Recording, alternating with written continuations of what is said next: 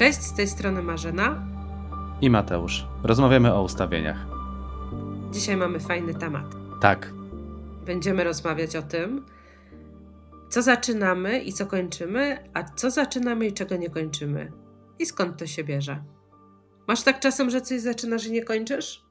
Myślę, że miałam bardzo dużo takich rzeczy przez całe życie. Konkretnie jakieś pasje, zainteresowania, które się pojawiały, w które bardzo chciałem wejść. Zaczynając od jakiegoś pisania książek, powieści, scenariuszy, naukę fotografii, naukę grania na jakichś instrumentach, tego typu rzeczy, naukę języków, nie? No to chyba to myślę, że bardzo wiele osób ma podobnie. I, i to jest taka kubka rzeczy, które zaczynałem i w pewnym momencie coś się zadziało takiego, że nie dobrnąłem do końca i nadal nie wiem, dlaczego tak było. A jak jest z tobą, też masz tak czasami? Oczywiście, że tak. Oczywiście, że też czasem coś zaczynam i nie kończę, e, chociaż takich rzeczy mam u siebie coraz mniej. Raczej jestem dosyć konsekwentna w działaniu. Jeżeli już się czegoś podejmuję, to już staram się, żeby to było do końca. Na przykład mam coś takiego, że jeśli zacznę czytać jakąś książkę, to nie mogę przestać.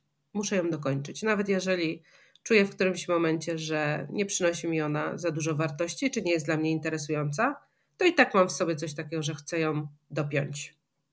I często okazuje się, że po przeczytaniu tej książki coś jednak takiego przychodzi do mnie, że warto było. Dlatego nauczyłam się już wiele lat temu, że jednak konsekwencja się opłaca.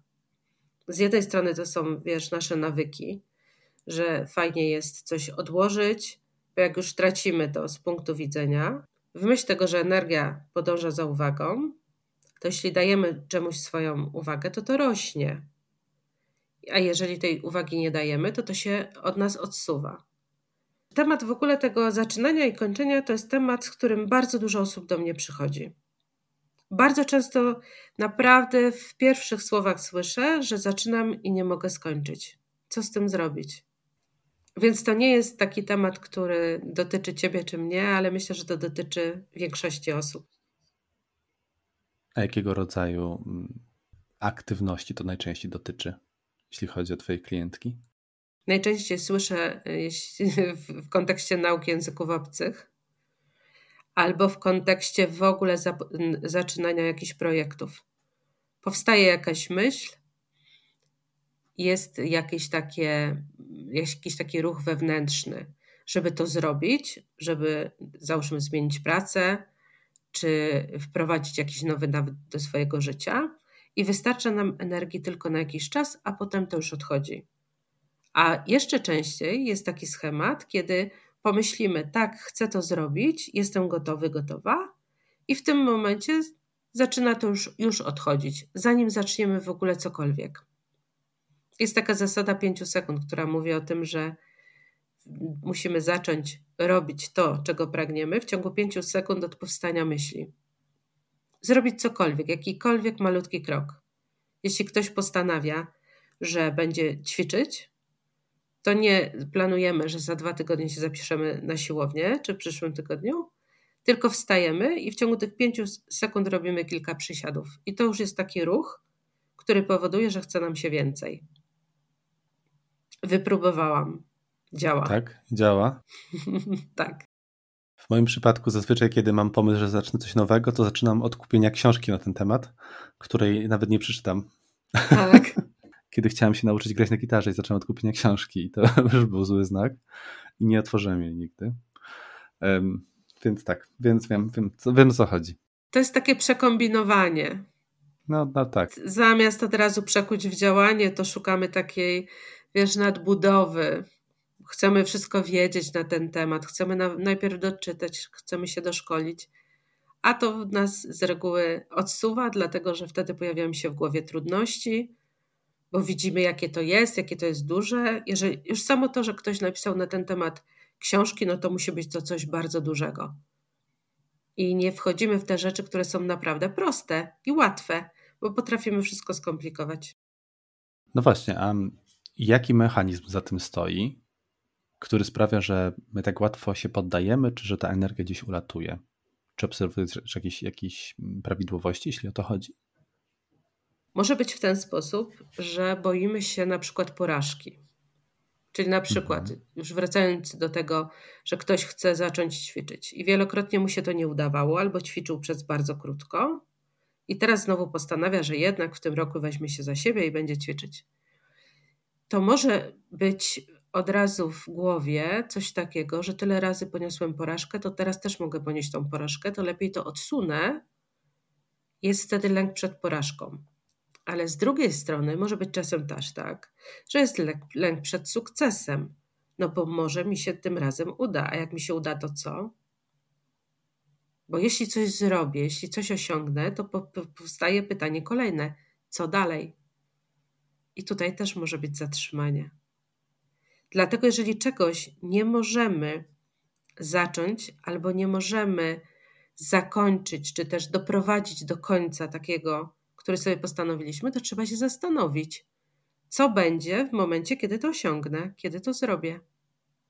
Co się zmieni w moim życiu, kim będę, jaki to będzie miało wpływ na moje życie, jacy ludzie wtedy do mnie przyjdą, co, co się wydarzy takiego, że mogę teraz stanąć i zastanawiać się nad tym, że nie pozwala mi to iść dalej.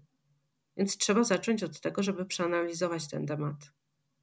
Bo jak jest takie zatrzymanie, wiesz, to ono jest zawsze z czegoś wynikające. Co, co jest częstsze? Strach przed porażką czy strach przed sukcesem? Myślę, że to zależy od tego, o jaką aktywność chodzi, o zrobienie czego chodzi. Myślę, że może być to porównywalne i lęk przed porażką czy lęk przed sukcesem to tak naprawdę jest ten sam lęk. Czy to jest temat, który można ustawić? Na pewno tak. Mhm. I co się może pojawić właśnie podczas ustawień? Jakby, czy, czy miałaś właśnie ustawienia w swojej historii pracy mm, ustawieniowej, w których właśnie ten temat się pojawiał i jakby do czego on potrafił prowadzić? Na pewno jest to temat jak najbardziej do pracy ustawieniowej. Mogą być tutaj różne podłoża, mogą tu być różne dynamiki. Nie da się chyba to, tutaj znaleźć czegoś takiego, co byłoby takie samo dla wszystkich. A ten temat lęku przed sukcesem, lęku przed porażką, bo to brzmi jak taka rzecz, która może gdzieś mieć korzenie w rodzie czy w jakichś innych, w naszym systemie rodowym. Mhm. Bo wiesz, y, wiele osób mówi, że chce sukcesu. No i tutaj powstaje pytanie dalej. Co ten sukces oznacza? Co takiego miałoby się zmienić? Co się działo w naszym rodzie? W jaki sposób był postrzegany sukces? I dlaczego ja nie mogę sięgnąć do tego sukcesu? Z miłości do kogo? Z przynależności do kogo? I tu się pojawia wiele takich pytań rodowych. Z kolei lęk przed porażką to jest też jakimś lękiem, który najprawdopodobniej ktoś doświadczył z naszego rodu wcześniej. Była jakaś porażka, było jakieś może niezrozumienie, były jakieś konsekwentnie konsekwencje poniesione przez to, że ktoś nie osiągnął sukcesu, i my nosimy to wszystko w sobie. I jak najbardziej są to tematy do pracy ustawieniowej. Spotykam się często na warsztatach, gdzie osoby ustawiają swój sukces i widzimy te dynamiki, gdzie odkrywają się takie historie rodowe, o których y, osoba, która jest ustawiana, wcześniej nie wiedziała, i one rzutują na całe nasze życie. I na nas postrzeganie przez innych jako ludzi sukcesu i postrzeganie nas przez ludzi sukcesu przez nas samych. Bo pytanie jest też, czy my jesteśmy gotowi tak naprawdę na ten sukces, czy my dajemy sobie prawo czy mamy do siebie zaufanie na tyle, żeby pozwolić sobie uwierzyć w to, że ja mogę osiągnąć sukces. Bo sukces przychodzi do nas w momencie, kiedy my jesteśmy na niego gotowi. Wtedy, kiedy mm, czujemy w środku, my to wiemy. To nie wystarczy samo oczekiwanie, że tak, ja już chcę sukcesu, ja tutaj już stoję na właściwym miejscu, już tyle przepracowałem, przepracowałam. To jest za mało. To nie chodzi o te określenia. To chodzi o takie mhm. wewnętrzne poczucie, że ja mogę. Czyli ja mogę, bo ja stoję rzeczywiście na właściwym miejscu, bo ja czuję siłę mojego rodu, bo ja czuję to wsparcie i ja to robię z wielkiej miłości. Miłości do mojego rodu i miłości do siebie. I wtedy staję do sukcesu. I wtedy ten sukces ma sens. Mam takie przemyślenie już od jakiegoś czasu na temat właśnie sukcesu i porażek. Wydaje mi się, popraw mnie, jeśli to jest błędne założenie, że w naszej kulturze w Polsce my jesteśmy jakoś bardziej przygotowywani na porażkę. Jakoś jest to dla nas bardziej takim naturalnym stanem. Natomiast mało kto uczy ludzi, swoje dzieci, czy w ogóle jakby o tym się mówi, o sukcesie.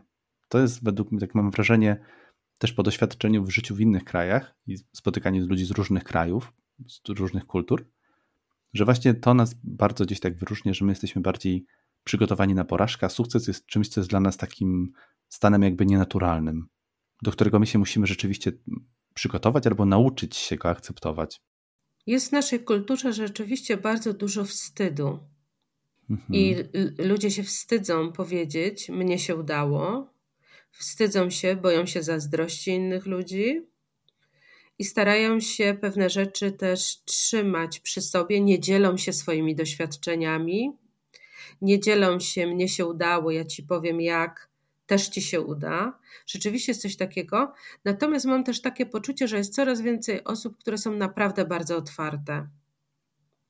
To już nie są takie czasy, kiedy byliśmy zamknięci tutaj w Polsce i chodziło tylko o przeżycie, tak jak nasi przodkowie często mieli, ale już jesteśmy coraz bardziej otwarci, coraz więcej widzimy tych schematów ze świata. Są kraje, w których ludzie się wręcz szczycą, jeśli mi się udało, ja opowiadam o tym wszystkim, dzielę się i faktycznie ludzie czują to wsparcie. U nas może jeszcze nie jest to w ten sposób rozwinięte, ale myślę, że coraz więcej osób już chce się dzielić między sobą. Nie mamy takiego mm, już dużego, żeby tylko do siebie, wiesz. Ale to wynika, myślę, że z czasów wojennych i z tego, co się działo y, w naszej tuż, y, tej szerokości geograficznej. I myślę, że y, jest to temat który się otwiera i na pewno będziemy szli też w tym kierunku, żeby było coraz więcej tej gotowości i otwarcia na sukces. No i przestajemy się wstydzić sukcesu. Tak jak tak. Już, to też jest rzeczywiście.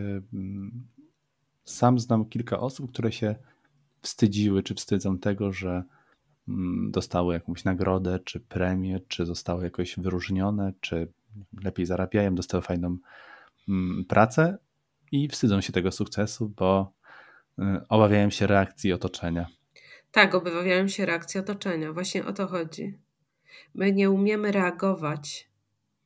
Jesteśmy takim, myślę, że narodem y, dosyć odciętym też emocjonalnie i nie jesteśmy tacy bardzo, jak się o nas mówi, Polakach, tacy bardzo wylewni, spontaniczni, rodzinni.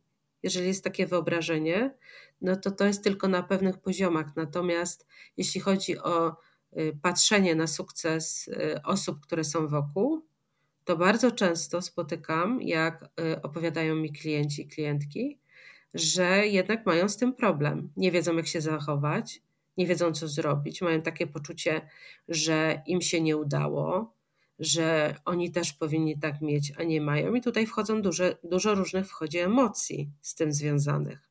Myślę, że to też będzie indywidualne, ale temat w ogóle wstydu takiego to jest tematem bardzo szerokim. To jest w ogóle temat na oddzielny podcast, wiesz? Też mam takie wrażenie, że tak, wrócimy tak, do tego na pewno. Gdzie moglibyśmy na ten temat bardzo dużo y, powiedzieć. Brené Brown y, cudownie w ogóle rozwija ten temat i jakby y, wyjmuje na powierzchnię, że w zasadzie wstyd mówi o wszystkim. To jest pierwsze co, jest blokujące nas w życiu i w naszych dążeniach.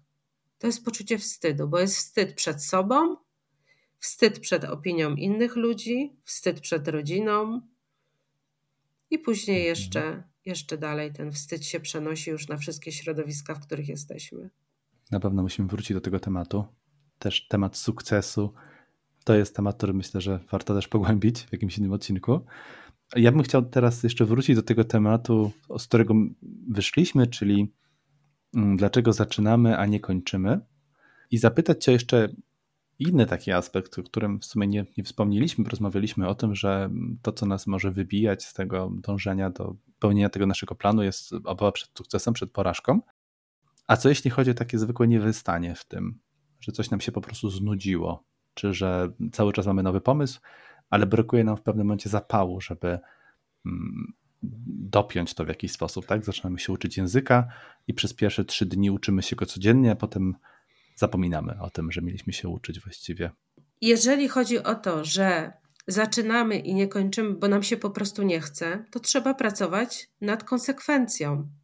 Trzeba umówić się ze sobą, że daję sobie te 21 dni, żeby nauczyć się nowego nawyku. I jeżeli codziennie o tej samej porze będziesz wstawać i uczyć się języka przez chociażby parę minut, ale konsekwentnie codziennie, to czasem się stanie to naszym nawykiem. Mhm. Natomiast jeżeli jest w ten sposób, że pracujemy nad jakimś projektem i czujemy, że z czasem z tego projektu nie mamy zamierzonych efektów, nie dostajemy tyle pieniędzy, ile chcemy, nie sprawia nam on satysfakcji, po prostu idzie to nie w tym kierunku, który sobie zaplanowaliśmy, to wtedy jak człowiek dorosły z tego rezygnujemy i wychodzimy. I nie trwamy przy czymś, co, nas nie, co nam po prostu nie służy, bo wtedy wchodzimy w pozycję dziecka i mamy magiczne myślenie, że się coś zmieni, a to się nie zmieni. Czyli wtedy przyjmujemy postawę dorosłego i świadomie rezygnujemy. Czy miałeś też do czynienia z takimi osobami, które mają problem z nadmiarem pomysłów i przeskakują z jednego nowego projektu w drugi, każdy zaczynają, lubią się tym chwalić właściwie od początku, a tak naprawdę już wszyscy wokół wiedzą, że ta osoba tego nie doprowadzi nawet do jakiegoś po prostu drugiego tygodnia projektu, ponieważ ona zaraz wymyśli coś nowego. Tak jest, po prostu ma taki jakiś natłok mm, kreatywnych koncepcji i jakby nigdy nie potrafi wyjść poza ten start. Tak, oczywiście. To jest bardzo częste. Bardzo często są osoby, które są typem wizjonerów i one mają mhm. wtedy bardzo dużo pomysłów. Po prostu jeden pomysł za drugim. Ja wtedy zawsze zachęcam, zdejmij sobie jedno z pola, zrób to i wtedy weź następne i zrób następne. Jak spojrzymy sobie y, od strony numerologicznej, to bardzo często jedynki i piątki mają takie, y, tak, mają coś takiego, że pojawia się w ich polu bardzo dużo możliwości.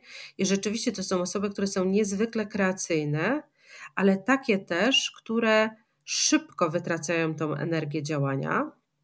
Czyli najlepiej, jeśli miałyby wokół siebie osoby, którym mogą coś zlecać do zrobienia, i wtedy one tylko kreują, a tamte osoby dalej wykonują. I to wtedy jest bardzo dobre połączenie. I to wśród jedynek i wśród piątek numerologicznych spotykam najczęściej. Jeśli nie wiecie, jaką jesteście liczbą, to dodajcie sobie wszystkie liczby ze swojej daty urodzenia i sprowadźcie do liczby pojedynczej, i wtedy zobaczycie. Jeżeli jesteście jedynką lub piątką, to powinno u Was wyglądać w ten sposób. Najczęściej tak będzie, że będziecie mieć bardzo dużo pomysłów, ale problemy z wykończeniem tego. I jeżeli wiesz, wiemy coś takiego, to już coś też możemy z tym zrobić, bo to, to nie ma nic złego. No, jedne osoby są, mają silniejszą kreację, są bardziej twórcze, a inne osoby są mniej twórcze. Nie zawsze wszystkie pomysły też musimy realizować.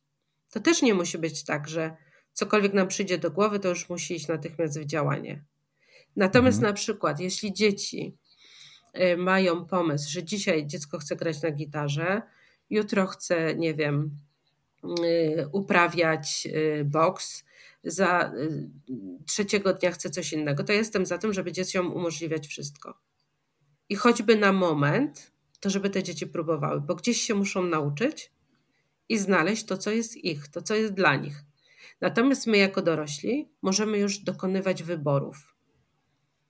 Mhm. Jest też tak często, że nie kończymy tych spraw, które tak naprawdę nie są do końca dla nas ważne.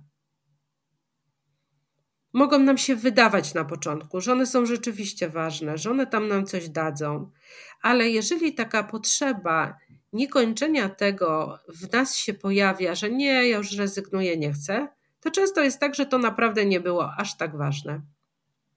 I jak się zastanowimy, tak? To, to, to, co my naprawdę bardzo, bardzo, bardzo chcemy, to często nam się jednak udaje do końca doprowadzić. Ale jeżeli nam się wydaje, że my to bardzo, bardzo, bardzo chcemy, a nie doprowadzamy do końca, to się zastanówmy, co znaczyło to bardzo, bardzo, bardzo i czy to naprawdę była prawda. Bo mhm. jeżeli wielokrotnie będziemy coś rozpoczynać i nie kończyć, to będziemy tracić zaufanie do siebie. Warto jest też przeprowadzić sobie takie ćwiczenie, że umówić się ze sobą, że coś innego będę robić codziennie. Jakiś drobiazg, nie wiem. Wstaję rano i piję kawę. To umawiamy się ze sobą, że nie będę pić kawy rano, tylko będę pić ciepłą wodę. Na przykład. Nie chodzi o to, jakie tutaj są intencje do tego. Chodzi o to, żeby nauczyć się, że ja sobie ufam. Ja się ze sobą umówiłam, że piję tą wodę, jestem w tym konsekwentna, czyli buduję zaufanie do siebie. I to jest bardzo ważne, żeby zacząć sobie ufać. Bo jak sobie ufam i ja chcę się nauczyć tego języka, to ja znajdę sposoby na to, żeby tego języka się nauczyć. Taki jeszcze jeden mechanizm przyszedł mi na myśl, z którym też dosyć często spotykałem i chyba sam jestem jego ofiarą. Chodzi o um, taką zmianę trochę perspektywy tego nowego projektu. Kiedy myślę o tym, żeby coś zacząć nowego, żeby to robić, na co, co od zawsze chciałbym zrobić, powiedzmy, to wydaje się to ekscytujące i jestem mm, no, bardzo podekscytowany. Myślę o tym. Natomiast kiedy zaczynam to robić, to nagle staje się to bardzo um, uciążliwym obowiązkiem i czuję wręcz takie fizyczne zmęczenie, kiedy muszę się za to wziąć. Czy to jest jakiś jeszcze jeden mechanizm, o którym nie powiedzieliśmy do tej pory? Czyli czujesz się już jakby zmęczony, czyli staje się to dla ciebie ciężkie. Tak, natychmiast. Tak? Kiedy tylko do tego przy, przy, przychodzę, podejmuję decyzję, że zaczynam i chcę zacząć, i to już nie jest przyjemne wtedy. To staje się bardzo, bardzo mm, właśnie uciążliwe. Mhm. To trzeba się zastanowić w ogóle też nad tym. Po co chcę mhm. być w ciężkim? Po co staję, stawiam sobie wyzwania, które są ciężkie? Do czego idę? Czy do ciężkiego, czy chcę iść do lekkiego? I tutaj też y, zahaczamy o jakieś schematy rodowe. Co ciężkiego niosę? O czym to mhm. ciężkie, które sobie teraz narzucam, ma mi przypominać? Mhm. No to to jest temat też do ustawień to jest, po prostu, tak? Tak, to jest, to jest też temat do ustawień, ale to jest też temat do takiego wewnętrznego zastanowienia się, że jeżeli ja w coś wchodzę, ja coś chcę, nie chodzi o to, żeby wybierać, wiesz, łatwe, łatwe zajęcia. To nie o to chodzi, żeby wybierać łatwe, bo żebyśmy coś osiągnęli, no to czasami musi być to też, yy, też jakieś trudne. Musimy pokonywać jakieś swoje, wiesz, tak, ograniczenia, musi, wychodzimy ze swojej strefy komfortu zawsze wtedy, yy, robimy coś inaczej, więc, więc to może być w jakiś sposób tam trudne. Ale to trzeba zobaczyć, czy to, co robimy, czy to nas zasila czy to na tych poszczególnych etapach daje nam coś, że my czujemy, że rośniemy w siłę. Jeśli rośniemy w siłę, to znaczy, że idziemy rzeczywiście do przodu. Natomiast jeśli czujemy tylko ten ciężar, to trzeba się zastanowić, czy to jest właściwa droga. Bo czy ten ciężar nam nie mówi o tym, że zatrzymaj się. Może jest coś innego do zrobienia. Coś, co przyniesie ci podobny efekt, ale będzie lżejsze. Ja jestem mhm. zawsze za tym, żeby iść do lekkości. Cokolwiek robimy, żeby to było lekkie. Ale to nie znaczy zawsze łatwe, żebyśmy tutaj nie pomylili pojęć. Jasne, rozumiem, rozumiem. To znaczy, żeby po prostu zrozumieć, dlaczego jest to tak ciężkie dla mnie, dlaczego tak sprawia mi taki ból, żeby to robić, dlaczego, co za tym się kryje, tak? No ja mam tak, tak, jeśli chodzi o fotografię i pisanie, nie wiem dlaczego, dwie rzeczy, którymi zawsze chciałem się zajmować, a kiedy zaczynam się zajmować, to po prostu cierpię czasami, więc, więc je porzucam. Um, no i nie wiem, dlaczego tak jest. Jeżeli będziecie y, jakieś y, sobie mm, ustalać cele na nowy rok, czy też już ustaliliście, to spójrzcie proszę właśnie z takiej perspektywy, przede wszystkim, żeby być dla siebie dobrą, dobrym, Druga perspektywa jest taka, żebyście mieli zaufanie do siebie i wyznaczyli sobie takie cele, które będą realne. Bo jeżeli wy, wymierzacie sobie cele, które są y, dalekie, są, są jakieś bardzo trudne, są raczej marzeniem, a nie celem, to wtedy będzie bardzo trudno to zrealizować. Cele oczywiście powinny być ambitne, ale powinny być takie, żebyśmy mogli je zrealizować, żebyśmy nie tracili do siebie zaufania. Jeżeli wyznaczymy to sobie w sposób lekki, miękki, to nie będziemy mieć tego lęku przed porażką, bo jest bardzo duże prawdopodobieństwo realizacji tego. Więc pomyślmy sobie tutaj też w taki sposób y, mądry i bezpieczny też dla nas. I do tego chyba zachęcamy, Mateusz, nie? Myślę, że tak. To jest najlepsza rada, jaką można dać na początek nowego roku, kiedy każdy próbuje wymyśleć sobie nowe cele, nowe postanowienia. I różnie bywa z tym, ile z nich się uda dociągnąć do końca tego roku.